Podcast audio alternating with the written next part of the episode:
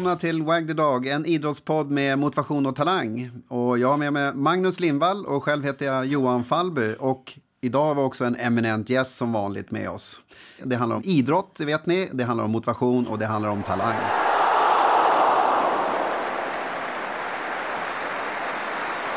I detta första avsnitt av Wag the Dog-podden diskuterar vi bland annat sambandet mellan stora idrottsevenemang och folkhälsa. Var finns infrastrukturen för att flera ska kunna idrotta längre? Varför satsar vi inte mer på elitidrotten? Karriärövergångar och den goda ledaren. Dessutom så har vi veckans kicks.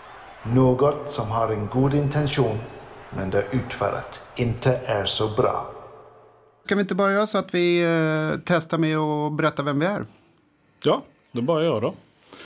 Eh, vad är jag? Jag är mm, professor i hälsopsykologi vid Göteborgs universitet och eh, håller på och forskar kring fysisk aktivitet och hälsa bland annat och motivation. Vem är jag då? då? Johan Fallby. Jag är idrottspsykologisk rådgivare och har jobbat ett antal år i, i framförallt i fotbollen men kommer från pingisen då och haft någon karriär där bakom eh, de här gentlemännen som kanske någon känner igen. Jan-Ove Wallner, Mikael Appelgren, Jörgen Persson, några till.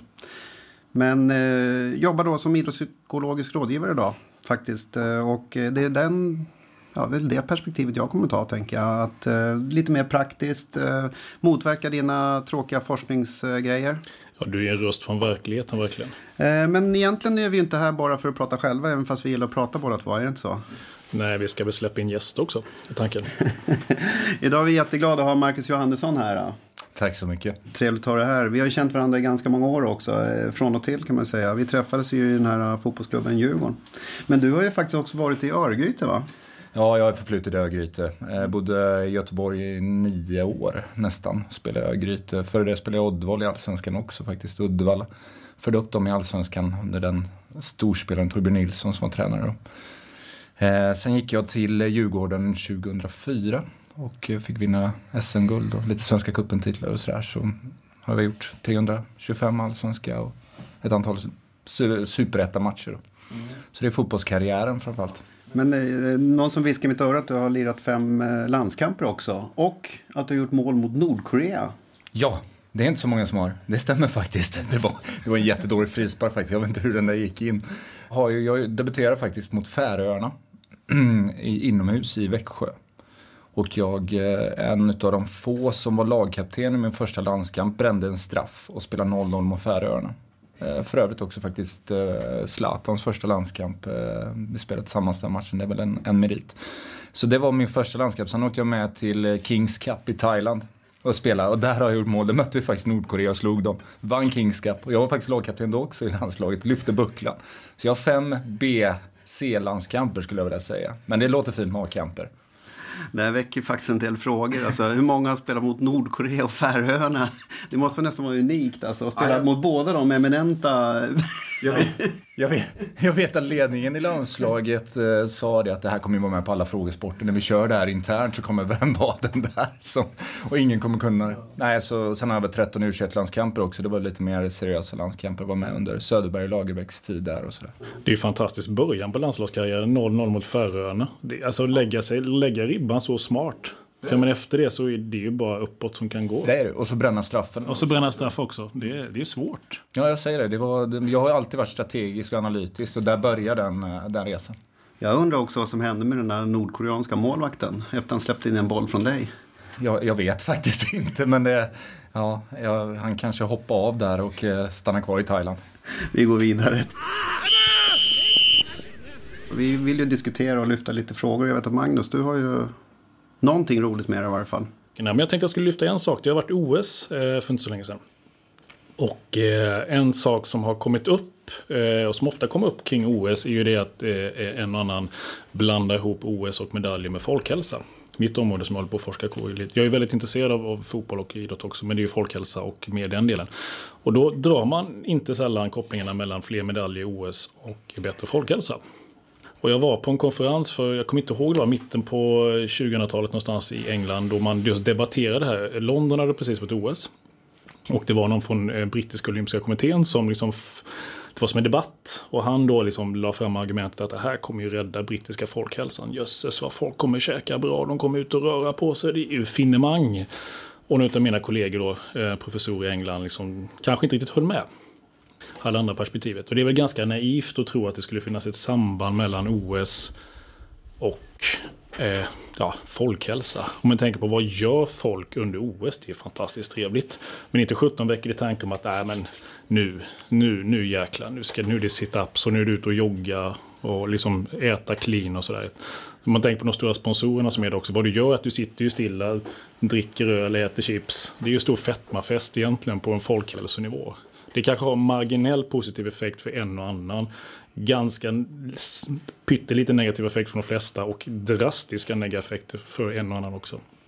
Men jag, jag tänker så här, varför drar man de här slutsatserna? Var kommer det ifrån? Det som brittiska olympiska kommittén ville liksom säga att det här är så fantastiskt bra att vi har fått det. Och det är inte bara att det, det är uppenbart bra, utan det kommer bli bra för folkhälsan. Man har blandat ihop korten. Och det är inte sällan att man gör. Det finns ju idéer liksom att om vi bara får mer medaljer så löser sig liksom mycket som inte har med medaljer i Sverige Det kan ju inspirera en och annan ungdom att börja Absolut, men liksom den, den, effekten är ju marginell jämfört med liksom den ganska totala alltså inaktiva effekten som har på de flesta vuxna. Ni kan tänka efter själva vad ni gör. Fotbolls-VM som kommer här nu. Inte 17 kommer folk tänka nu är det VM, nu ska jag lägga upp liksom så här, nu ska jag verkligen tänka på hur jag beter mig. Liksom, och få komma igång. Jag har försökt komma igång och bli regelmässigt aktiv nu 15 år, men jag har inte riktigt knäckt koden. Men nu jäklar, nu är det fotboll. Nu blir jag inspirerad när jag ser Ronaldo finta liksom, och filma på plan. Och hör liksom Johannesson. Ja, men det, nu är det dags. Det är dags att ta tag i sitt liv. Det, det, det är ganska naivt. Men skapar inte, jag tänker så här, skapar inte idolerna för barn och ungdomar ett, liksom ett sug efter att gå ut och idrotta. Det är inte det man, man syftar på, men man kanske inte ser någon, någon effekt av det. Jag tror det är svårt att mäta. Det kan ju som du säger, liksom, i den, den mån som friidrottsundret och så vidare Sverige, att vi har varit väldigt framgångsrika, så, så blir det ju liksom en positiv spin-off-effekt efteråt, absolut, på barn och ungdomsnivå.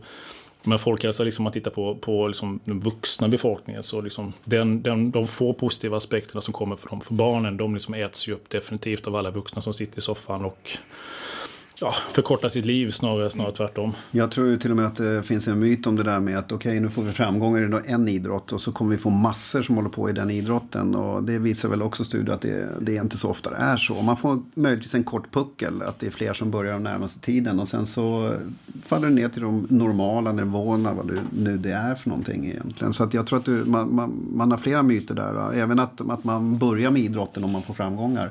Man tittar på, nu fick vi ju framgångar igen i skidskytte. Det var ju otroligt trevligt eh, i OS här nu. Men eh, när den första vågen med skidskyttar kom så trodde man att alla skulle hålla på med skidskytte. Och tittar man på deras eh, statistik så misstänker jag att det inte har hänt speciellt mycket egentligen genom åren. Så om jag, jag tränar ett flicklag eh, i, i Täby där min dotter spelar och tänker ta med dem och, och skapa förebilder och gå och titta på Djurgården till exempel på Stadion, Djurgårdens eh, damallsvenska lag. Eh, kommer inte det ge dem ett sug att bli de framöver? Är inte, den, är inte det en drivkraft för dem att, att se upp till dem och, och, fortsätta idrotten och stanna kvar i idrotten? Jag tror prestationsmässigt tror jag du är helt rätt. Men då är det, då är det liksom flickor i det fallet som redan är sålda, så att säga, som redan är in. De, redan, det är en selektion och redan håller på med det här. Det, den här gruppen vi pratar om, de som är svåra att få igång, det är de som inte rör sig alls från början. De som är anektiva, de där 25, 30, 35 procenten. Mm. Eh, som har mest vinningar, som har mest vinning i samhället att få igång. Och de är det biter liksom inte OS på dem att få igång dem utan det är ju de som redan är frälsta i princip. Då. Mm. Så, men det är ju spännande, vi ska ju prata en hel del igenom olika programmen om de olika typer av myter och idéer som, som, som folk har, som ja. vi har, som, som kanske inte stämmer om man liksom skrapar lite på ytan. Det här leder oss in egentligen på Marcus eh, och ditt eh, lilla exempel från eh, idrottsvärlden. Jo, ämne var det. Eh, jag, jag är inne på det där, du var inne på hallar och det, det är ju egentligen det jag funderar mycket på. Jag, jag har satt mig ganska mycket i RFs eh, vision och strategi 2025. Eh, och är intresserad, mycket på grund av att jag är involverad då som ideell ledare för, för min dotters lag och så vidare. Och det jag inte får ihop i den här ekvationen det är ju att vi vill ju bredda det här. Idag slutar vi någonstans mellan 10 och 11 års ålder så peakar ju föreningslivet. Det är, liksom, det är fakta. Samtidigt så säger vi att vi ska få in med fler barn längre upp i åldrarna, framförallt då över 14-15 års ålder där, så ska det ju verkligen behålla dem i. Och jag förstår inte var de barn och ungdomar, jag tycker det är en väldigt bra vision. Jag är väldigt positiv till den ska jag säga. Men jag förstår inte var någonstans ska de här vara? Vilka hallar ska de vara i?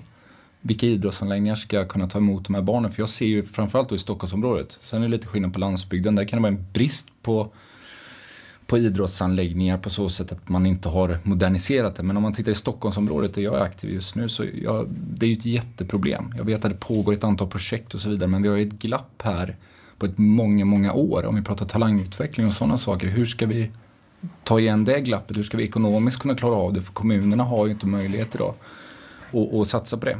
Eh, samtidigt också då hur kan vi ledarmässigt hantera det? Idag har vi ungefär 650 000 ideella ledare i Sverige. Många föräldrar som är fantastiska. Men samtidigt så här, de är inte speciellt utbildade för man orkar inte. Man har knappt näsan över vattenytan när man går till jobbet och stressar till träningen. Var ska vi hitta de ledarna för att ta hand om den här nya vågen som förhoppningsvis kommer in i idrotten?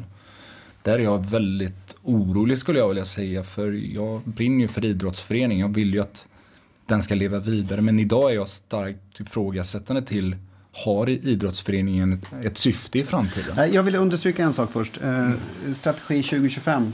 Alla lyssnare här, eh, gå in på RFs hemsida eller googla det där. Eh, för att det, där eh, det, det, kan bli en revolution eller det kan bli en, ett steg i rätt riktning för att få många fler att stanna längre. Och det du pekar på tycker jag är två otroligt viktiga saker. Det är ju ledar ledartillgången och utbildningsnivån på ledarna. Eh, men också tillgången till idrottshallar. Alltså, jag, jag, går ner på en träningshall eller en, eh, en fotbollsbana i Stockholm och, och ser att eh, lagen har en åttondel att spela på. Och då kanske de är tioårsåldern eller någonting. Det blir inte fotboll, det blir någonting helt annat. Och jag tror att det är samma, man lyssnar runt med idrottshallar. Det är ju, eh, jag åker runt och föreläser rätt mycket i, i landet. och eh, kring eh, barn och ungdomsidrott och elitidrott och så allt möjligt. Men, men alltså det stående temat är tillgången till hallar. Överallt. Jag saknar ju också framförallt den politiska debatten kring det här. Den blir jag lite eh, orolig för. Det är trots allt en väldigt stor del av samhället. Även om man inte ska övervärdera den så är det en viktig del av, av folkhälsan att vi, att vi befinner oss, det vet vi i idrottsföreningar. Och för vi inte den, jag tittar man lite på det där, var någonstans i den debatten, vi pratar jätteviktiga saker, vi pratar sjukvård, lag och ordning och så vidare och, och skola som vi ska göra. Men idrotten borde ha, få vara med i den diskussionerna och den tycker jag drunknar idag i, i många andra ämnen. Nej, men jag, jag undervisade för, för blivande idrottslärare och då pratade vi just om motivationsklimat, hur man kan få så många som möjligt. För de handlade det ju inom ramen för en idrottslektion. Hur man kan få så många som möjligt att bli engagerade. Den, där, liksom, den inre motivationen och frivilligt beteende. Men det är ju, det är ju liksom idrottsorganisationens största utmaning. Hur kan vi få se till så att så många som möjligt fortsätter? Att vi inte tappar på vägen. Och det har ju varit, det har varit en utmaning jättelänge. Eh, och det handlar ju om att skapa, liksom, det som vi pratar mycket det är att skapa liksom den psykologiska miljön runt omkring som är liksom bra då på det sättet. Men det handlar ju lika mycket som du, som du nämner Marcus med den, med den fysiska miljön. Finns inte den så blir det ju liksom svårt. Eh, liksom också ha de andra delarna. Tittar man också, jag var inne och kollade Tittar man på RFs undersökningar på, med kommuner och så vidare så, så läste jag under 2016 tror jag var så saknar 75% av våra kommuner en utvecklingsplan för idrotten och även en idrottspolicy. Hur ska vi utveckla idrotten? Hur ska vi utveckla, anläggningarna i Sverige? Och det är en ganska skrämmande siffra. Jag satt med Stockholms fotbollförbund här bara för ett tag sedan, någon vecka sedan. Och eh, de tittar mycket på hur ska vi kunna utnyttja den tiden vi har på ett annat sätt också. För de här fotbollsplanerna och hallarna står ju tomma. Om det inte är en, eh, en skolhall så står den ju tom på eftermiddagen. Eh, för att det finns inga tränare som kan vara där eller ledare som kan vara där. Och kan man hitta något samarbete mellan skola och idrottsföreningen på det lokala planet eller hitta några lösningar. Det är den ena delen. Sen den andra delen är också vad är det för lokaler? Om man, om man nu inte har råd att bygga hallar, finns det lokaler som står tomma? Och eh, ser man på den samhällsutvecklingen nu med, med internet och allt vi handlar vad ska vi göra med alla köptempel som står runt om i landet? Det skulle vara intressant. Kan vi inte bygga idrottshallar av dem? Eller? Nu kommer vi nästan in på det temat som jag ville lyfta idag. Det är det här med elitidrotten. Eh, och vi slår oss för bröstet. Var jätteduktiga och det är vi väl på några sätt också. Eh, men eh, jag tycker faktiskt att vi inte med det, med det samhället vi har idag, med de resurser vi har idag i Sverige så borde vi kunna satsa mer på elitidrotten. Jag läste någon undersökning här om jämförde hur, många, hur, många, eh, hur mycket av BNP som, eh, som går till idrotten eller idrottsrelaterade frågor i Tyskland till exempel och jämfört med Sverige och där ligger vi på någon, en tiondel ungefär av, av vad de ligger på. Eh, och, det, och också hur vi hjälper våra idrottare med karriärövergångar. Alltså från att bli jätte, vara jätteduktiga juniorer så är det ett enormt steg. Det är väldigt få som kommer vidare in i elitidrotten. Och vem hjälper dem där? Och vem hjälper de här eh, idrottarna som vill bli duktiga? För det är inte alla som är fotbollsproffs och kan tjäna en slant på det. Eller eller hockey eller vad det är och framförallt då på killsidan. Utan vi har ju alla, all, alla andra idrotter som kostar kraft och energi. Och hur stöttar vi dem? Och där tycker jag faktiskt att det är väldigt liten del. SOK försöker göra sin del. Det finns väl lokala sponsorer. Sen finns det glada och hjärtliga föräldrar som kämpar eh, med de här frågorna. Men, men jag tycker inte att vi, eh, vi gör det tillräckligt bra. Vi borde kunna få en mycket, mycket högre effekt av det vi gör eh, genom att samordna eller att samhället ger ett eh, direkt stöd. Och, och också med de som har varit elitidrottare när de sen övergår till att bli, eh, gå in i sin nya karriär, göra karriärgången ut från idrotten också. Vad finns det för stödsystem där? Det här tycker jag faller mellan stolarna på så många ställen. Och vi borde göra någonting åt det. Finns det en motsättning där? Jag tänker vi pratar breddidrott eh, precis och, och anläggnings, eh, att vi saknar anläggningar. Och det jag ser det lite då, om jag tittar på fotbollen, så är det ju framförallt förutsättningar när det gäller träningsmöjligheter, faciliteter, gym, eh, alltså mer vad ska man säga, vetenskapliga metoder att jobba med tidigare åldrar där man, där man utvecklas snabbare. Men samtidigt ska vi satsa pengar där och satsa från kommunerna och vi inte har anläggningar för bredden. Kan det vara en, blir det motsättning jag tänker utifrån det? Elit och bredd, alltså säg inte elitungdom till mig för det, då går jag i spinn här någonstans. Nej, men, men jag, jag, alltså, jag tror att många missuppfattar var jag står någonstans där också. Jag älskar ju elitidrott. Jag vill vinna OS-guld och VM-medaljer och allt som går att vinna. Jag jublar, den som jublar mest och har hållit på med elitidrott hela mitt liv. Men, men, men eh, det här med bredd för mig är det bara, om man då kommer in på Magnus eh, huvudtema också egentligen, men för mig är ju bredd bara mer eller mindre motiverade ungdomar som vill bli någonting. Och sen när de kommer upp en bit på vägen och är och, vill, och förstår att jag kan faktiskt lyckas eller jag vill försöka lyckas. Det är där stödet saknas tror jag. Eh, plus att vi då, om vi är inne på ditt eh, Marcus, det finns inte anläggningar. Vi har fan ingen lokal. Eh, och, och, så har vi ditt perspektiv här Magnus. Det hänger ihop på något sätt. Och då, när vi kommer in på motion, hälsa, hälsobeteenden. Hur får vi så många som möjligt att faktiskt resa sig från soffan, lägga undan chipspåsen en liten stund i varje fall och faktiskt gå ut och ta en promenad eller löpa eller gå till det här utegymmet eller göra. Och det här hänger ihop. Det är som alltid i debatten så kommer vi är inte så många, vi är 10 miljoner, vi har begränsade resurser och så allting. Vi får ju liksom jobba därefter och då är det ju ännu viktigare att det finns en sån här gruppdynamisk eh, modell som man jobbar efter, liksom att få till den mest effektiva gruppen. Så det handlar om att maximera liksom, kan man säga, innehållet i en spann liksom resurserna har. Och sen ser vi till att, liksom, att det ska läcka så lite som möjligt. Steiners gamla modell. Och det är ju det, så kan man ju tänka på bredare nivå också i Sverige. Liksom, att vi måste liksom verkligen bygga på de, de resurserna som var på alla nivåer. Men också se till så att det inte blir så lite läckage som möjligt i spannen.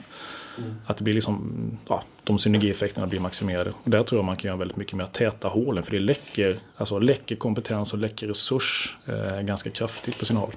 Och sen kommer vi in på det som eh, vi kommer fråga dig lite mer om Marcus sen senare här. Och det är ju, ja men här är man elitidrottare, vad händer efteråt? Och den karriärövergången i det här. Så det kommer vi komma tillbaka till tror jag faktiskt.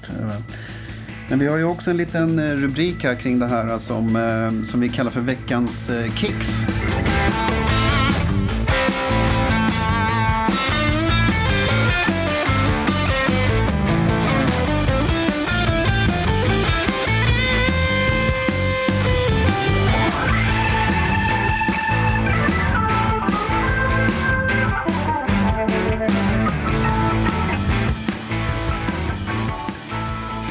Varje vecka här så alltså kommer vi också presentera veckans kicks.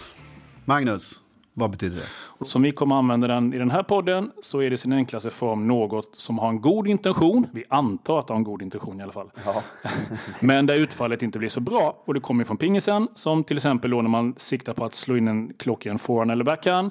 Men istället träffar man bollen på kanten på racket och bollen flyger käpprätt åt helvete. Det är ju det som händer när du och jag har lirat någon gång att du får massa kicks. Jag känner ju inte riktigt igen ja, Jag har slagit någon kicks någon gång, det får jag erkänna. Det har hänt. Och intentionen är god men utfallet blir helt fel. Och det här sker ju inte bara i eh, pingis utan det sker ju i samhället överlag. Så vår tanke är då liksom att lyfta fram sådana här kicks där intentionen är god men utfallet blir kast.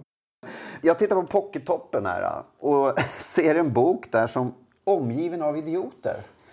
Och det är nästan som en tanke i det här också. För femma på den här pockettoppen ligger då Factfulness med Rosling, Hans Rosling. Det är tvära kast på pockettoppen. Det är tvära kast, ja.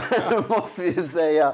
Men jag vet, vi har gjort en liten spaning kring det här, Magnus. Vad, vad tänker vi? Ja, den första kicksen var alltså döpt till eh, omgiven av idiotiska böcker, poppsykologer och idéer. Eh, och det handlar då alltså om den här boken Omgiven av idioter som är den bäst säljande, en av de bäst säljande böckerna förra året. Eh, och förmodligen en av de bäst säljande modellerna på marknaden när det gäller rekrytering och utveckling och sådär. Så vad är då problemet med denna bok? Det står ju på framsidan 100 000 läsare kan inte ha fel. Det kan de faktiskt ha. Ja, massan, beroende, beroende på syftet med att läsa den såklart. massan kan ha fel ibland faktiskt. Så bara där blir man ju tveksam när man säljer in det på det sättet. Det är som en dammsugarförsäljare. Så hur ska man då summera den här boken? Jag skulle vilja börja med att citera inledningen på ett väldigt välskrivet kritiskt blogginlägg av en kille som heter Jonas Hjalmar Blom. Och han skriver så här. Att läsa omgiven av idioter är underhållande på samma sätt som det är underhållande att läsa horoskop.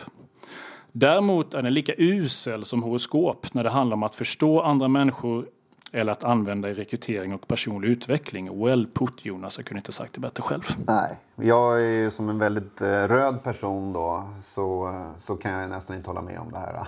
Men vad säger du? Vad är du? Ja, jag tror inte du och jag skulle kunna egentligen göra podden tillsammans så att vi är nog olika färger. Det skulle inte funka.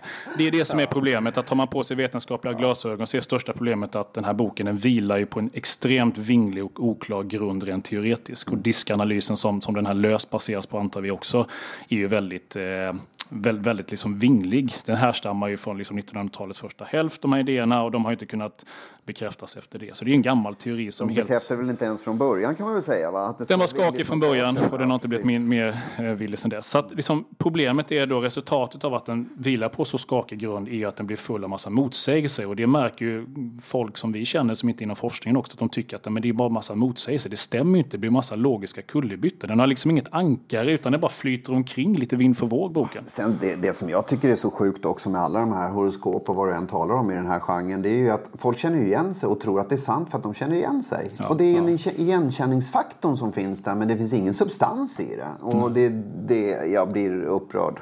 Ja, det särskilt virrigt blir det när man beskriver hur de olika, olika färggrupperna ska kunna samspela och interagera. Och det är det som är hela liksom, poängen med boken som den används antar jag. Och då blir det ju jätteknepigt för det blir bara fullt av motsägelser, det blir bara spekulationer och gissningar i slutändan. Så man kan säga att boken i princip är ett fuskbygge om du tar liksom liknelsen med ett hus. Det är schysst pimpat på ytan, det ser jättesnyggt ut som, efter, som inför försäljning. Men det är liksom helt fullt av teoretiskt mögel under. Liksom. Och då hjälper det inte att ytan är snygg utan då faller hela alltet när man liksom bara pillar på det. Klassisk ballongpedagogik. Luft inuti, snygg färg utanpå. Ingenting. De säljer luft. Ja. Det, är jäkligt intressant och det, det är otroligt att folk köper det här. Och nu gör vi oss ovänner med alla som har trott på det här i väldigt, väldigt lång tid och köper in och "Åh, du är gul och du är blå och så vidare. Du är färgpaletten, du är väldigt svår att förstå och så vidare. Eh, ja, jag blir gärna osams kring det här för det är lite det som den här podden handlar om.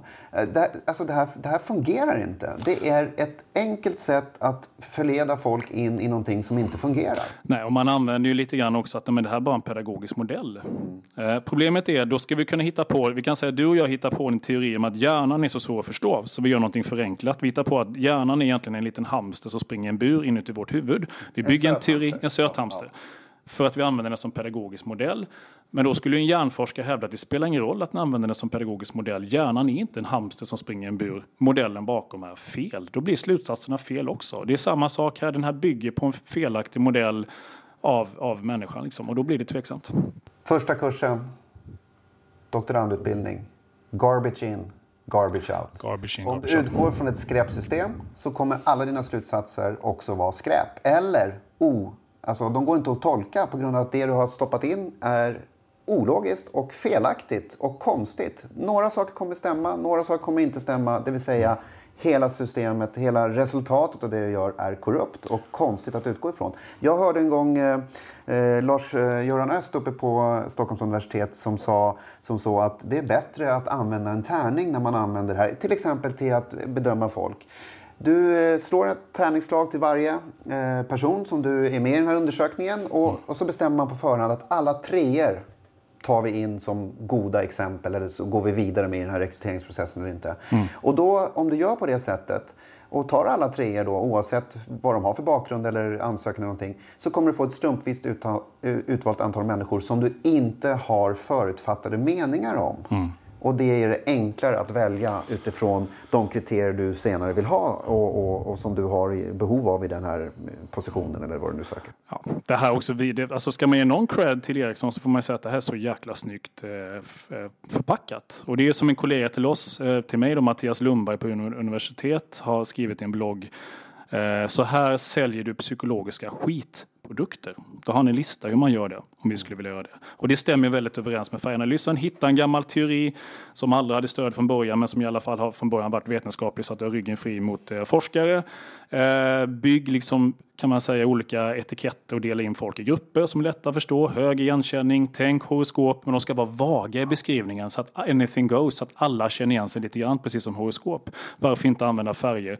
Börja utbilda folk i det här. Sälj dyra licenser, låt folk känna liksom att, att de kan någonting och sedan efter det när det har satt sig eh, Skriv en bok.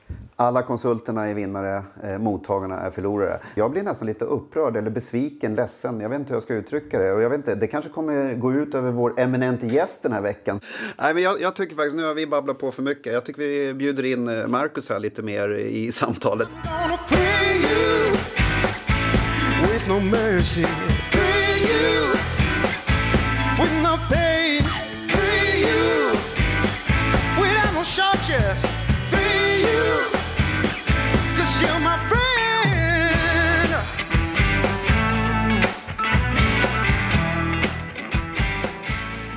Det här med karriärövergångar och sådana saker var vi inne och, och pratade om tidigare då när vi satt och fika och Magnus jobbade här. Så eh, jag tycker någonstans där, för det här är jätteintressant för mig också som jobbar ute i, i, eh, ja, som, som idrottspsykologisk rådgivare. Man stöter på det här hela tiden, den här oron som finns i olika delar av, av karriären på olika på olika sätt och vis. Och där lyfter du några riktigt bra exempel eh, i olika delar av din karriär egentligen.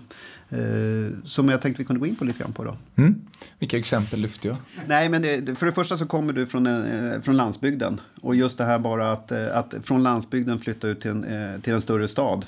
Och den delen av karriären som är ett jättestort kliv och som många också känner igen sig i ute i, i idrotts-Sverige. Men den andra delen då, exiten också utifrån idrotten som vi var inne på. Där det borde då, tycker jag, finnas ett samhälleligt större ansvar. Ja, det håller jag med om. Jag, jag tror att klubbarna skulle kunna göra väldigt mycket mer där för att inte betala de extra kronorna till spelarna för vi har inte den ekonomin idag. Vi pratade om det tidigare. Det handlar, handlar om satsningen och när inte de lönerna kan betalas då måste man hitta andra sätt. Men klubbarna går lite under utav all press utifrån supportrar. De, de ska leverera resultat hela tiden. Så det är definitivt en del. Men om man börjar där, där min oro lite grann, det jag var inne på tidigare kring anläggningar. Och det bygger mig också, vi pratar Stockholm. Jag kommer från Dalsland, från Dals-Ed. Jätteliten ort där. Mm, få en fotbollsspelare från Dal, Dals-Ed idag och gå hela vägen och gå ut och bli proffs utomlands. Det ser jag som en större omöjlighet. För de, där har vi fortfarande grusplaner. Det finns inte konstgräs. Det finns x antal, några få konstgräsplaner i hela Dalsland. Okej, inget stort landskap, ungefär 50 000. Men hur ska vi skapa förutsättningar för att de ska gå hela vägen ut och bli där? Eller är det så att vi centraliserar även det här och då blir ju urvalet väldigt, väldigt liten utav de här talangerna som ska bli eliten som vi pratar om. Om vi vill ha med den breda massan. Jag bor i Storstockholmsområdet, 1,8 miljoner någonstans eller lite mer idag. Men det är ju fortfarande utav de här 10 miljonerna ganska många som bor på landsbygden.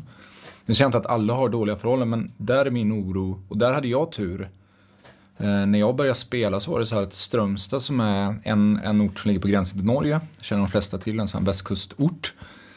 Där, eh, de spelade division 2 då. Eh, och vi hade ett par, tre spelare från Ed som spelade där och kom hem. De var ju mina förebilder. De var ju de, var ju de jag såg upp till för då såg inte jag allsvenskan på tv så mycket utan division 2 var ju jättehögt för mig. Där på något sätt väcktes tanken att okej, okay, det går ju. Och jag fick spela med dem, lärde mig utav dem och sen ringde Oddevall, jag fick komma dit, började gymnasiet där och så Jag tänkte ju aldrig, det bara rullade på, jag hade tur. Alltså alla de där nålsögonen som du går igenom när jag inte var skadad, jag, jag blev aldrig långtidsskadad utan hela tiden så tog jag det lilla sista klivet utan att reflektera över det. Jag visste inte vad jag gjorde. Men om, om man tittar idag då när förutsättningarna för många Många kanske i storklubbarna kommer in och får vara inomhushallar, får bra konstgräsmattor och så kommer en kille eller tjej från Ed på grusplanen. Det blir ju ett gigantiskt hav för dem att ta det klivet. De kommer aldrig komma ikapp det. Och så ser det ut på många landsbygdsorter skulle jag tro.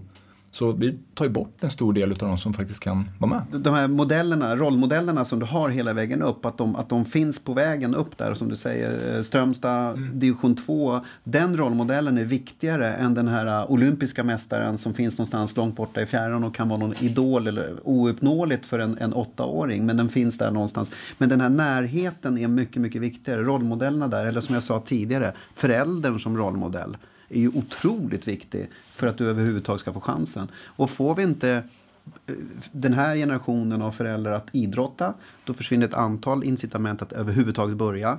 Finns det inte den lokala idrottsföreningen så finns inte möjligheten överhuvudtaget. Spontanidrotten tror jag minskar även ute i landet. Jag har inga siffror på sånt men det är den känslan jag får när jag åker runt där och, och träffar massa föreningar runt om i, i landet. Och, och, får vi, mister vi de här grundfundamenten då är det inte så många som möjligt så länge som möjligt i så bra miljö som möjligt. Det finns ju en gammal känd studie i Sverige som heter Vägen till landslaget eh, som tror Rolf Karlsson var som gjorde den. Där man skulle titta på vilka var det som gick hela vägen inom olika idrotter. Och vad man kom fram till där var ju framförallt att det var inte de inom, inom storstäder som hade specialiserat specialisera sig. Det är ju en annan diskussion som vi kommer tillbaka till. Utan det var ju de som kom från lite mindre Dalsland, mindre ställen, hållit på med många idrotter ganska länge eh, och hade tillgång till just bra tränare, samma tränare och eh, liksom hallar. Liksom sådär. Alltså de, de tenderade att gå hela vägen jämfört med de som var liksom jämnåriga men som inte, de som var lovande en viss ålder men som inte gick hela vägen som hoppade av sen. Och det hade varit intressant att göra en sån studie nu igen och se liksom, har det förändrats. Om det, det som Marcus som du säger så liksom kan ju kanske möjligtvis liksom, ja, ställa till ganska stora problem ute i landsbygden. Att man mist, mister den gruppen av, av smick hela vägen. Och den studien har ju faktiskt gjorts av PG här om året, PG Fahlström. Ja, Ja, det. Och där är det ungefär samma, eller samma slutsatser kan man säga. Det är många likheter kring de här studierna. Och det är det som är intressant, att det, det är klart att samhället förändras och det, det, alltså det blir olika förutsättningar och så vidare. Eh, men, men eh, man kan säga att den här goda närmiljön med den goda ledaren. Och då behöver inte det vara den som kan tekniskt mest saker utan den gode ledaren som skapar den här fina miljön. Den är fortfarande lika viktig. Använd lite andra ord idag och så vidare men i stort så finns det många likheter mellan de här studierna. Så att det är ju det är där det landar någonstans. Det kan vara så få saker som gör det också. Jag hade en, apropå den goda ledaren, jag hade en, en tränare som heter Per-Erik Norlin, Pelle Norlin. Han spelade uppe i Holmsund länge, han spelade också division 2 någonstans där. Men jag glömmer aldrig, han var tränare och jag kom upp och jag var väldigt tidig där. Jag var, som man är ofta i småorter. Jag var 13 år när jag debuterade i division 6. Eh, 14-15 när jag debuterade i division 4. Men han var tränare i division 6-laget och jag fick, jag glömmer aldrig på en träning. Vi kom, vi jagade en boll båda två. Han var ganska kort och satt. Och satte in axeln och jag flög som en vante ung som jag var. Och han bara tittade på mig, reste upp sa Det där är seniorfotboll. Det där andra det är pojklagsfotboll. Och jag var ju så här. Men det, det satt med hela vägen och det var det som tog mig upp i A-truppen i Oddevall. Det var att jag var fysiskt mycket starkare. Idag har vi en helt annan, vi behöver en helt annan grundläggande teknik idag. Det ska, fotbollen har utvecklats enormt mycket sedan dess. Jag säger inte att det är kraft sådär, men apropå goda ledare, han, han banar väg för mig med den lilla grejen. Och sen massa andra saker också, men, men framförallt kommer jag ihåg det. Och det är det jag tänker på, det är en massa andra saker. Kan du, vad var det för andra saker? För jag tror inte bara det var den här, den här tacklingen som, som gjorde att ja, men det där är en bra ledare. Nej, men jag är uppfödd, eh, min mamma spelar fotboll eh, i den lokala klubben som heter Rölanda IF. Eh, hon spelar upp till division 1 nivå då. Jätte, det ligger utan fred och är det 2 500 i tätorten ungefär. Min pappa tränar där och pappa tog hand om anläggningen och skötte hela klubben. Så jag är uppväxt på en fotbollsplan. Jag tränar, jag var mer där än jag var hemma. Jag har ju aldrig sett Astrid Lindgren-filmerna. Jag var ju, aldrig, jag var ju på arenan, jag var ju på planen. Mm. Jag tränade med damlaget. Det var fantastiskt för mig när jag var ung och få träna med damlaget där som var duktiga. Det var min skola. Jag tog ut bollar från bollförrådet. Jag hade 40 bollar, la ut dem på straffområdeslinjen och stod och nötte och sköt. Det var liksom, den, där är ju grundläggande för mig. Jag levde ju fotboll, det var, det var allt jag hade. Vi hade inga andra idrotter då heller. det var det som var problemet. Det, det är ju spännande det du säger, just att du har gått igenom, när man kommer från ett mindre ställe så går man, kommer man gå igenom olika nivåer. Att klara den, den övergången också. Eh, inom forskning pratar man om en teori som heter Big Fish Little Pond. Alltså stor fisk, liten pöl höll jag på att säga. Eh, att det är svårt om man är van vid att vara en stor fisk, alltså den bästa i sin årskull. Och så går man liksom upp till seniorerna, eller man är bäst i sin klubb och så kommer man till en annan klubb. Så helt plötsligt är du en ganska medelmåttig guppy bland massa andra guppys. Eh, och att liksom klara av den jämförelsen kompetensmässigt och kunna liksom använda det som, och kunna fortsätta. Det är något man pratar mycket på idrottsgymnasium och sådär. När man samlar talanger som tidigare varit väldigt duktiga på samma ställe så är det en risk för det med Big Fish Little Pond. Då. Mm. Att det är bra på ett sätt att man kan lära sig av varandra i samma miljö. Talanger. Men samtidigt så finns det en risk just i den självuppfattningen, liksom kompetensen och självkänslan att man liksom klarar av den jämförelsen. Att du är inte den den bästa, den största fisken längre. Utan du måste dessutom måste du börja kämpa. Du kan inte bara glida på att du har varit bäst i ditt egna lag i din lilla ort innan. Alltså, du verkar ha gjort en hel del sådana här övergångar från olika nivåer och klarat det på ett väldigt bra sätt. Jag har gjort det och jag reflekterar aldrig, jag hade inte det. Och det var ju också min svaghet. Det som var min styrka var att jag spelade fotboll och jag, jag, jag gick all in. Jag levde på engagemanget i det. Samtidigt tror jag det var min svaghet, att jag flyttade väldigt tidigt. Flyttade hemifrån, eh, fyllde precis 16. I det läget så hade vi ingen dietist egentligen, utan jag levde, jag flyttade hemifrån. Det var det var ingen bra kost. Eh, jag hade egentligen ingen rådgivare utan man gick och tränade väldigt mycket och jag, jag klarade att träna, det var min talang. Och det var ju en talang i sig själv. Men det jag skulle behövt, det var någon som satte upp och hjälpte mig med målen. Marcus, din individuella utveckling, vart vill du någonstans? Eh, vad behöver du utveckla konkret? Eh, jag hade inte riktigt den snabbheten och speeden kanske för att ta nästa kliv. Jag hade spelförståelsen, jag hade passningsspelet. Men jag skulle behövt bygga mycket tidigare och det kan jag ångra idag att jag inte fick den hjälpen och blivit så bra som jag någonsin kunde bli. För det, det gjorde jag inte, jag gav inte det chansen. Sen kom jag ändå rätt så långt som jag är jättestolt över och jag ångrar inte så mycket så. Men idag kan jag säga att det finns helt andra förutsättningar men då måste man ta tillvara på det och då kanske man inte bara ska lyssna på sin agent. Utan då finns det faktiskt en klubb och en tränare som, som har tillgång till fystränare och så vidare som kan ge rätta instruktionerna, ha den långsiktiga planen. Torbjörn Nilsson sa till mig när jag debuterade i, i Oddvall i Allsvenskan. Sa Marcus, jag var frustrerad, det hade gått dåligt eller någonting. Jag hade dåligt kroppsspråk och, och, och var allmänt sådär bitter någon träning. Så Marcus, du ska vara som bäst nu 27-28. Och då tittade jag på honom och sa, du är helt dum i huvudet. Jag ska vara bäst nu. Alltså 27-28, jag har inte tid att vänta på det. Jag ska ju vidare nu liksom. Det är ju... Men jag var som bäst när jag var 27-28 så han hade ju rätt i slutändan. Och just den där att lyssna på de personerna istället för att lyssna på en agent, lyssna på en massa, för det är ju det, idag så här, har du de kommersiella dragkrafterna som blir alldeles för starka om man tittar då och vad det är nu. Så man ska inte jämföra så mycket, men om man pratar om min resa så ångrar att jag inte fick den där sista hjälpen och vart det hade tagit mig. Eh, och gått in individuellt och sagt Marcus, de här sakerna, träna extra. Bam, bam, bam, bam. Men du är ju fortfarande insatt i fotbollen väldigt mycket. Och, och, vad är det du ser idag? För du var inne på när du inledde här och pratade också att eh, eller jag, nu tolkar jag dig, alltså det kanske är fel, men, men, men alltså det, att de här vägarna in verkar smalna av lite grann. Att det inte finns lika många vägar. De här orterna försvinner kanske lite. Det, du antydde det i varje fall. Va, va, va, kan du utveckla det mer? Jag tror det. Idag så är det väldigt, väldigt höga krav på, från, från svensk elitfotboll, SEF, och, och bli certifierad och så vidare. Och det är ju där de bästa tränarna är, bästa förutsättningarna. Där har du alla de här. Och det glappet ute i landet ökar mer och mer det blir en skillnad på tränarkunskaper och utbilda spelare. För det är väldigt, väldigt hög nivå på stora delar av, av toppen av svensk fotboll idag. I utbildningssyfte. Sen att vi inte har facilitet och vi kunde satsa ändå mer, men det är ändå stor skillnad. Där hamnar ju landsbygden efter. Där det finns inte de kunskaperna. Kunskapen tror jag finns. Men, men det blir ett för stort glapp helt enkelt. Och det riskerar vi ju då att hamna i att vi får en väldigt smal elit alldeles för tidigt. Mm. Vi får ett för litet urval och som, som du sa Magnus, de här ska ju på, genom ett antal steg. Och det jag har sett i fotbollen och det som har varit ett, framförallt ett Stockholmsproblem det är ju att talangerna blir gullade med för tidigt. De är inte redo när de kommer upp i en A-trupp. För de, de är inte redo att få, få, få den, den fysiska delen utav det. Då är de inte redo psykiskt att ta emot det. Utan de har byggt upp sin teknik och så vidare och så vidare och är fantastiskt duktiga. Och så kommer en sån som jag. Som, som de hotar. Ja men de hotar min plats. De hotar min plats, jag är lagkapten. Det är inte så att jag kommer klappa dem på ryggen och säga utan nu, nu pratar vi lön och nu pratar vi liksom mat på bordet. Då smäller det. Och då måste du kunna landa i någonting. Jag undrar hur många man har tappat talanger som liksom tack vare både stor, stora och små klubbar som man inte lyckats kunna fånga den övergången. Nu har vi som ett gäng duktiga 12, 13, 14-åringar som tar steget upp. Vi hade så med lilla klubb, liksom division 5-6-klubb. Vi var en generation 75 som var jätteduktiga. Men de lyckades inte riktigt alltså, ta hand om oss. De lyfte upp en kille alldeles för tidigt. Och han liksom, ja, det hände inte så mycket sen. Han var jätteduktig talang. Så just att man klarade inte av Ja, det är klart de andra seniorspelarna hanterar inte som, som han som du nämnde som, som gav dig en tackling. Så det blir på fel sätt. Om man är 13, 14, 15 så är man inte så himla tuff mentalt. Liksom. Det räcker med en sån liten grej att man, liksom inte, man blir lite tråkig i duschen. Man, liksom, man får inte vara med, man får en tackling för mycket. Det blir för hård jargong då är det inte kul. Då lägger man av sig. Undrar hur många vi har tappat.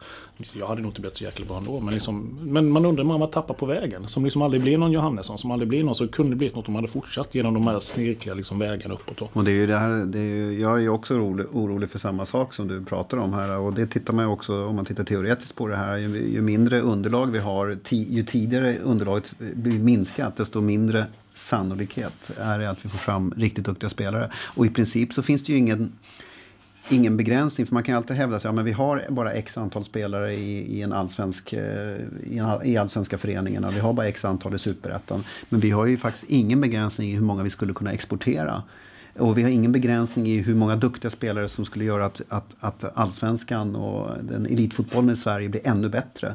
Så där finns det ju ingen begränsning eh, och öka kvaliteten. Och jag vill också sätta lite frågetecken till i varje fall hur man jobbar även i elitföreningarna. Nu tycker jag att det händer mycket och, och med, med, med ja, dels fotbollförbundets eh, utbildningar men också hur man tar till sig och nyfikenheten kring, ja, som vi kommer tillbaka till många gånger, kring forskning och vad är den bästa metodiken och den ökar ju. Men jag känner fortfarande att, att, att man ligger en bit efter i svensk idrott generellt sett och det, det var ju redan när jag jobbade lite grann med Svenska Olympiska Kommittén och var med och utvärderade några OS och sådana saker så såg man ju redan då att de stora idrottsstationerna satsade redan då på forskning. Australien, Kanada med, med flera gick väl i bräschen för det där. Och idag ligger vi fortfarande lite efter kring det här. Och, och, jag är också orolig för att det centreras till ett antal stora föreningar som dock har en begränsning i hur många tränare och planer har de så att de kan ta in fler.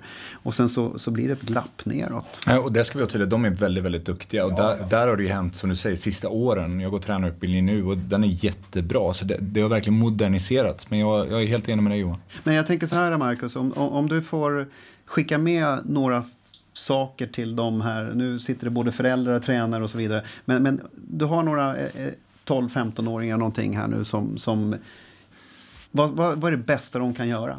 För att klara det här in, från en eh, big fish in little pond och så komma över i, i den här större elitföreningen där de tacklas. Om du tänker på steget då från att gå till det lokala till där du, du får ett antal med, med ungefär likvärdiga kvaliteter. Så handlar det om att vara ödmjuk i, i, i det, eh, de instruktioner man får eh, från, från ledare, tränare som är kunniga då, förhoppningsvis i den miljön. Det får vi förutsätta i det här fallet. Eh, inte börja lockas av för mycket agenter, lockas av pengarna där. Utan de kommer sen, som du säger, jag behöver inte vara orolig för det om jag levererar hela vägen fram.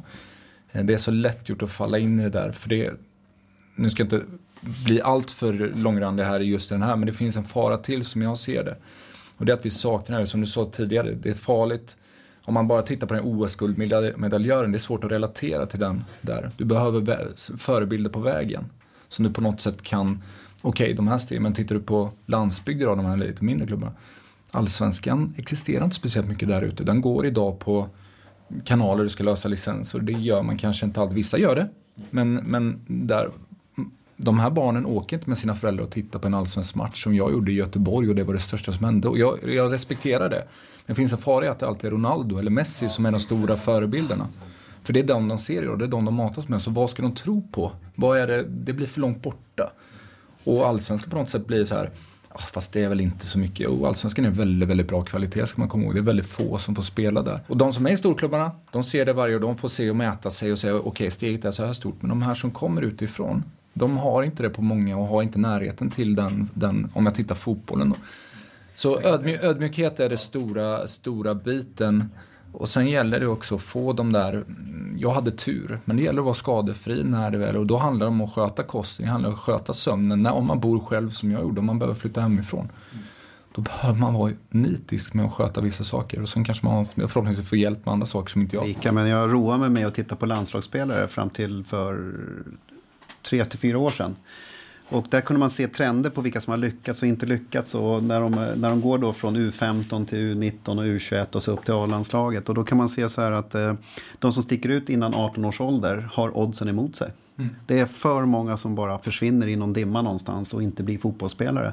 De som lämnar när de är efter 20 och har kanske gjort ett par år just i allsvenskan eller superettan eller någonting på vägen ut. De har en högre sannolikhet att, eh, att också klara sig och överleva och bli elitspelare på riktigt. Mm. Och det här är ju ingenting publicerat eller någonting men, men eh, det är siffror som jag själv har suttit med och tittat på bara för att bilda mig en uppfattning om hur verkligheten eh, kan se ut. Men jag vill höra lite grann också för du fick ju en bra karriär. Och dessutom så får man ju tankar i slutet när man ska skjuta ut sig från det här. För idag så jobbar ju du både med, med, eh, gentemot eh, firmer och företag i konsultverksamhet. Du sitter i tv-studion, du har en eh, välmående familj och du har ett liv som är väldigt funktionellt. Och det här är ju absolut inte fallet för alla som har varit i elitidrotten. Elitidrott är inte sunt i alla vägar. Och när man ska ut från det här, vad, är, vad, är, vad händer då? Vad, hur funkar det för dig? Du kastar ut ett svart hål. Du har inte varit i någonting annat. Jag har ju bara levt fotboll. Jag har ju levt på fotboll sedan jag, var, ja, sedan jag började gymnasiet mer eller mindre. Eh, så det där är ett svart hål. Hur reagerade jag den dagen jag vaknade upp och vi slog Assyriska i kvalet 2009 på stadion, vände ett underläge och, och jag vaknade på morgonen efter.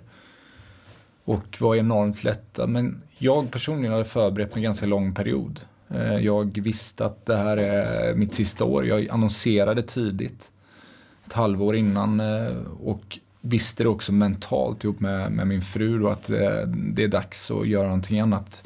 Jag var bara 34, jag hade något år kvar i kroppen om det skulle vara så, men mitt huvud fanns inte där. Jag var helt slut. Det har varit jättestruligt i, i Djurgården under ett antal år och jag orkar inte bära det mer. Jag var ganska Mm, själv med några få individer i den, i den gruppen just då. Det var väldigt mycket tränare som fick sparken, väldigt mycket kring supportrar.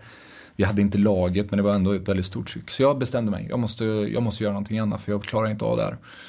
Eh, och ska jag vara helt ärlig så var jag riktigt sliten. Det är ganska långt, jag hade svårt att prata om Djurgårdstiden efteråt för att det var nära att det liksom brast för mig lite grann. Det var väl någon form av det här, man var väldigt sliten efteråt, att, att jag burit det där. Ehm, men jag bestämde mig tidigt och planerade också där, därför. Jag var noga med att gå på alla partnerträffar som Djurgården hade. Jag var noga med att ställa upp i intervjuer. Jag var noga med att jag tänkte att går det bra så ska jag stå där, men går det dåligt så ska jag stå där. Det är min skyldighet som lagkapten och som att tjäna pengar på det här. Jag vet ju vilka som betalar. Det är media som behöver exponera oss och det är partners runt omkring och publik. Och då behöver man stå där i vått och torrt. Eh, så det var min strategi och det var också det som gav mig, jag gick en affärsskola som Djurgården anordnade och var otroligt tacksam för att hamna då på, på Rico eh, som, som, jag, som jag jobbar på, som jag gick direkt till. Det var en partner mm, till Djurgården som, som, jag, som jag skapade kontakten med. Så jag hade en långsiktig plan som jag tror många saknar. Eh, man drömmer in i det sista att man ska bli proffs och tjäna den lilla extra miljonen eller vad man tänker så. Men tyvärr idag så räcker ju inte det för att bli ekonomiskt oberoende. Det är ganska få som blir det. Nu kan inte jag alla siffror på alla som flyttar utomlands. Men flyttade ganska sent i alla fall så det är svårt att dra ihop de där pengarna. I alla fall jag hade kommit till en medelmåttig klubb någonstans som jag tappat beslutet. Istället för att flytta till Djurgården när jag var 29. Jag hade erbjudit tidigare men då var jag inte mogen. När jag var 24 någonstans där så hade jag men jag var inte mogen då. Och sen när jag väl skulle flytta och jag kände att nu är det dags att gå vidare. Då då var det det här, stanna kvar i Sverige, vi skulle ha vårt första barn, bygga kontakter. Jag visste ju att det är företag jag behöver relationer med för att komma vidare sen, för jag kommer inte bli ekonomiskt oberoende. Och har egentligen ingen ambition att sitta hemma och rulla tummarna, även om vi fika idag så, när Magnus jobbar, så, så var inte det jag, det jag är ute efter. Jag behöver stimulans. Det känns som att tajmingen är ganska ganska viktig när det gäller just att sluta. Alltså får man, får man äga beteendet själv? Får du äga ditt avslut själv? Är det någon annan som äger det åt dig? Liksom det klassiska med skadad eller inte. Är det bäst att avsluta på topp? Eh, skulle du säga liksom att du var hur mycket downhill var det? Eller kände du som att men jag var fortfarande... Om man, jag tänker att om man tittar tillbaka, liksom så här, var det att det inte blir ett bittert tillbakablick? Utan man kan ändå säga att det liksom kändes skönt att gå ut. Ja, det blev så klockrent för mig. För i och med att vi vann kvar, hade vi åkt ur, förlorat mot Assyriska i två matcher där. Då hade det varit sluta med att åka ur. Liksom. Det hade ju varit värdelöst från, en, från att ha gått från att vunnit SM-guld i Djurgården och så vidare. Eh, nu blev det perfekt för det blev på något sätt nästan som att vinna SM-guldet för vi var ganska uträknade eh, i den, den säsongen. Så för mig var det verkligen att jag fick bestämma när jag skulle sluta och jag fick kommunicera det. Det var ingen annan som skickade ut mig. Sen var det så att sista år, jag hade mycket skador, jag hade framförallt ledband i båda fötterna som gått av. Och när man 33-34 så tappar man ganska mycket spänst. Den kände jag fick tillbaka precis egentligen innan jag slutade, så det var lite så här men som sagt, huvudet var över. Det var över, jag ville göra någonting annat. Jag, jag klarar inte av att spela kort på, mellan träningar. Jag klarar inte av att sitta på bussen och inte göra någonting. Prestationsångesten innan match och så vidare. Jag, jag orkar inte. Eh, du, du, hade ju en plan och så vidare och du genomförde den och det var Rick och, och så Hur långt det tog det innan du landade i det och, och, kände att eh, nej men nu har jag bildat mig en ny identitet? Det tog ett tag. Eh, jag märkte ju ganska snabbt att jag blev objektifierad ganska snabbt på så sätt, de vill gärna ha med mig på olika, men jag märkte ju snabbt att anledningen att jag var med var ju för att jag var djurgårdaren. Jag var fotbollsspelaren och det säljde ju lite extra kanske ibland. Eh, så jag insåg att jag måste lära mig produkterna och tjänsterna bättre än vad någon annan kan. Det är det jag behövde, så jag pluggade. Jag var där, jag, jag pillade och allting. Och till slut då dröjde inte så länge, men det tog säkert ett år innan jag kunde. För jag menar, jag kom ut och kunde inte ens, jag kunde inte redovisa min reseräkning. Jag visste ju inte, jag kunde inget system. Nej. Jag kunde ingenting. Jag fick gå och fråga en 20, jag var 34 år. Jag fick gå och fråga en 20-åring eh, och, och, så här, kan du hjälpa mig? Och jag var, fick vara ödmjuk inför det. Men däremot märkte jag att det fanns en stor respekt för andra delar som jag verkligen kunde dela med mig av. Kanske en viss del ledarskap och sådana saker som jag kunde bjuda på. Det insåg jag också ganska snabbt. Men framförallt den här ödmjukheten att jag kan ju faktiskt ingenting om det här men jag kan väldigt mycket om livet och annat. Mm. Och det är det här som man ofta ser. Det, den här processen kan ta flera år. Alltså det, det, är inte omöjligt att det tar två år innan man hittar tillbaka och hitta, skapar sig en ny identitet. Och det, det, du beskriver är så skönt att höra för att du bygger upp din kunskap igen i ett nytt område. Och du gör ju egentligen i grunden samma sak som du gjorde nere i Dals-Ed där när du skulle bli fotbollsspelare och börja träna, träna, träna för att bli bättre än de andra och kunna ta den här tacklingen. Eh, fast kanske inte lika fysisk tackling inne på, inne på försäljningsmötet. Där. Men, men alltså att ta den och stå upp och, och, och veta hur du hanterar den och, och, den skickligheten. Och det är ju det det handlar om. Man pratar ju faktiskt om att det, att det är någonstans runt 20 procent av före detta elitidrottare som oavsett vad de har med sig från sin elitkarriär eh, faktiskt drabbas av depressioner, alltså en mild depression eller en, en djupare depression eh, inom två år efter, efter avslut. Så det kan ju ta många, många månader innan man hittar det här. Jag trodde ju verkligen inte att jag skulle sakna att stå i rampljuset. Jag är inte en, riktigt en sån person, men det insåg jag ganska snabbt att det är vi allihopa som har stått där ute på, på arenan och så här. Jag, jag saknade väldigt snabbt när tidningarna slutade ringa, när media slutade ringa, när jag inte fick stå där så, så saknade jag att stå i den jag stod ju överst i hierarkin, det gjorde jag inte, det var tränare och sånt där. Men om man ser som lagkapten i en klubb så står det ändå rätt högt upp. Ditt ord betyder någonting. Det gick ju från en dag till en annan. Så vem är jag nu? Vad, vad, kan jag? Vad kan jag berätta om? Men då fick jag ju möjligheten med, med Sveriges Television att komma in där och det var min räddning lite grann också att fortfarande vara kvar som den som eh, det jag sa betydde någonting där. Då kunde jag hantera och vara ödmjuk. Och, och, så det var ju väldigt viktigt för mig att behålla den. Eh, så det var, det var, det var väldigt, väldigt positivt för mig och det kan ju inte alla få. Och de kan inte jag svara för, för det är som ni säger, det är ju väldigt individuellt också hur man reagerar. Vem är man?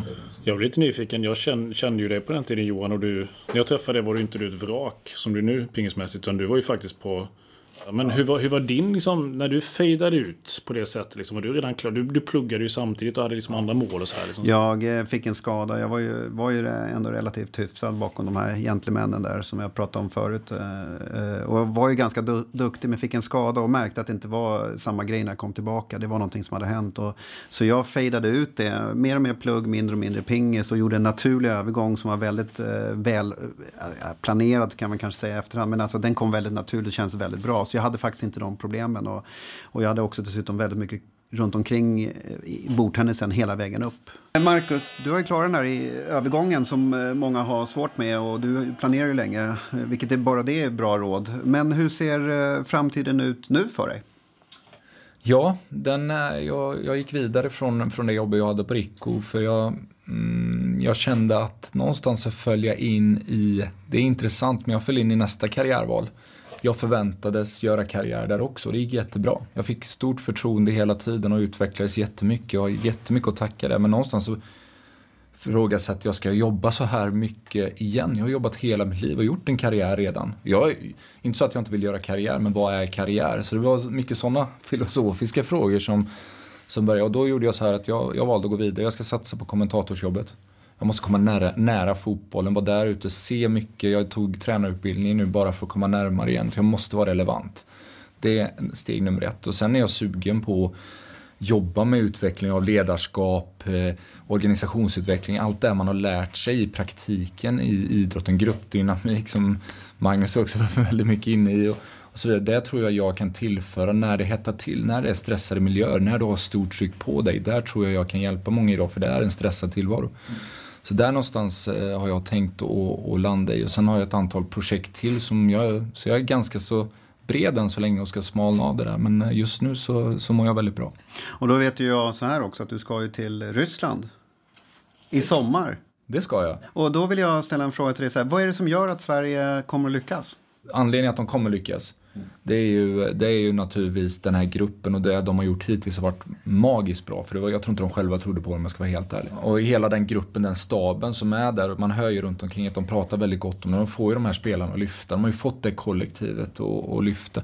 Så, så, men jag ser fram emot det. Jag tror inte jag kommer att ha så mycket Sverige, men, men eh, uppleva mästerskap på det sättet och få sitta på och kommentera på bästa platser på mittlinjen känna pulsen. Det är eh, oslagbart ska jag säga. Och det är ju ett jäkla tryck kring landslaget nu också. Det är så himla skönt att se dem eh, tycker jag. Och det, man ser att gruppen mår bra när de är där ute. Och det, det gör att det är extra njutbart att sitta vid sidlinjen. Förutom att man tar sig den svenska kepsen så är det ju någonting jäkligt vackert att i fotboll, det är fortfarande 2018, liksom en grupp som på pappret inte ser ut ska ha någon chans att ha det. Men vi pratar senast liksom Island mot England, Leicester. Liksom, det är något som är väldigt vackert i den tanken. Att det går fortfarande att bygga på det här sättet. Det är inte bara det är inte bara cash, cash, cash som avgör. Det är inte avgjort redan innan det spelas. Utan det är någonting i idrotten som fortfarande lever. Magin finns kvar. Allt kan hända. Ja, jag är helt enig. Och precis det där är också, jag som något sätt som var vattenbärare eh, försökte på något sätt jobba med min omgivning. Det, jag får, får ju mig också tro på det. Jag håller helt med. Det är magiskt när idrotten blir sådär.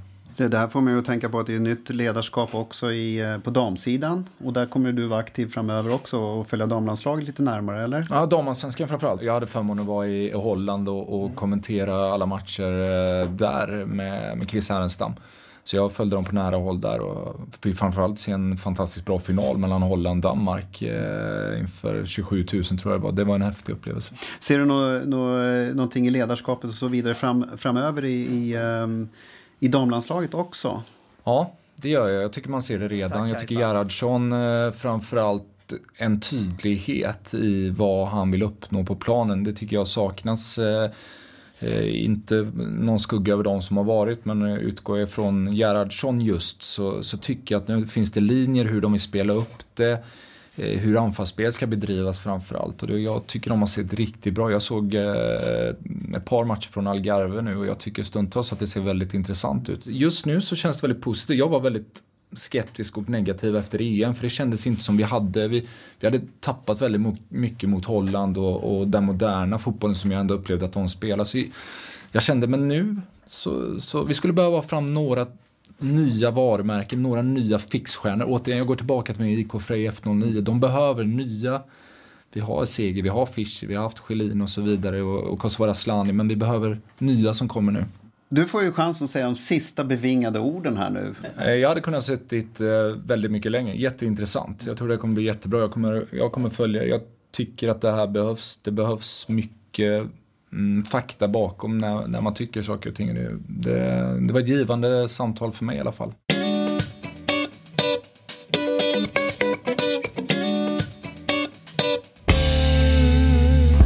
Och nu över till rösten från läktaren där vi får reda på vad vi egentligen har sagt idag och hur vi kan hålla reda på saker och ting. Över till dig, Kajsa. Då, Johan, Magnus och Marcus, då sitter jag, Kajsa Kalmeus, här i min ensamhet och har nu lyssnat igenom ert eh, samtal. Det har ju varit fantastiskt intressant att lyssna på. Jag eh, är grymt imponerad av Marcus resa, både under fotbollskarriären men även efter och hur han har ja, eh, hanterat de övergångarna helt enkelt. Eh, väldigt, väldigt eh, intressant att lyssna på.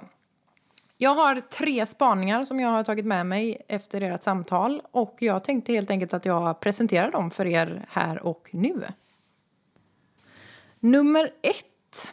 Väldigt intressanta tankar från Marcus kring hur fasen man ska kunna underhålla den visionen som Riksidrottsförbundet har.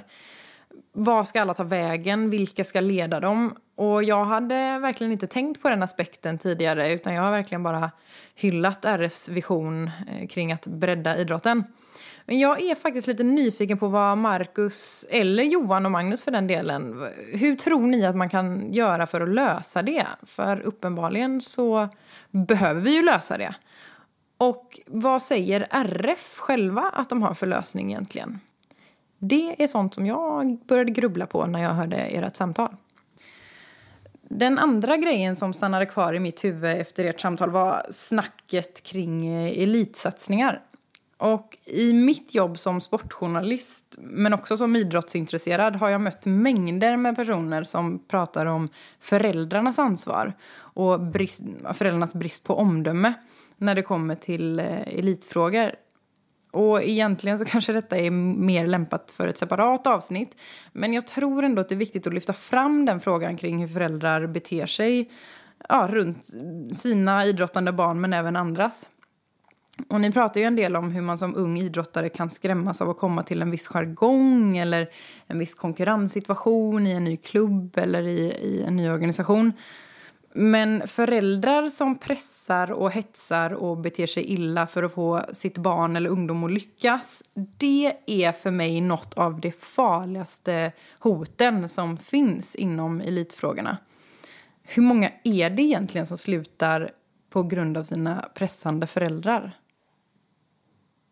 Spaning nummer tre när jag hör Marcus berätta om hur han resonerade kring slutet av sin fotbollskarriär blev jag jätteglad. Eh, återigen, så i mitt yrke så hör jag och ser så många som är vilsna och tappar fotfästet och har ja, svårt att hitta en mening med allt efter att karriären, elitkarriären har, har tagit slut. Skräckexempel finns ju då med, med depression och, och skilsmässor och till och med självmord. Och det är ju inte så ovanligt som man kanske kan tro. Och då undrar jag lite, vad kan man göra för att fler elitidrottare ska hitta en mening med allt eh, efter att idrottskarriären är över, så som du, Marcus, har faktiskt hittat en, en mening. Vilka stöd lämnar elitligorna som finns och vilket stöd lämnar Riksidrottsförbundet? Hur snappar vi upp dem som inte tänkt på framtiden när strålkastarna väl har släckts? Och det är klart att även detta ämne är nog värt att ägna en egen liten pratstund åt. Men det var ändå någonting som jag saknade lite i samtalet eh, kring övergången från elitkarriär till eh, nästa karriär, så att säga. Det var allt för mig för den här gången. Tusen tack för att jag fick denna lilla stunden. Tack Kajsa. Eh, väldigt viktiga saker som eh, lyfts upp här. Och allt ifrån att RF faktiskt har ett ansvar, men jag tycker Sverige, hela Sverige har ett ansvar att ha idrottshallar tillgängliga för våra barn, ungdomar och elitidrottare. Det är helt avgörande. Även skolan kan man blanda in i det här på något sätt. Elitsatsning och föräldrar, ja, det är ju självklart det är mitt hjärteämne. Och jag vet att eh, Magnus har också väldigt mycket att säga till om, om de här frågorna ansvaret över den sista karriärövergången har alltid hamnat mellan stolarna och eh, det här kommer vi definitivt att gräva djupare in i. Jag vet det faktiskt inte, jag, jag kan inte ge ett rakt svar. Vi måste ha in experter som pratar om är det elitföreningarna, är det RF, är det någon annan eh, som har det högsta ansvaret i det här? Som sagt var Kajsa, klockrena spaningar och vi ska försöka bättra oss och eh, ja, fantastisk insats av Marcus idag. Vi kan bara instämma.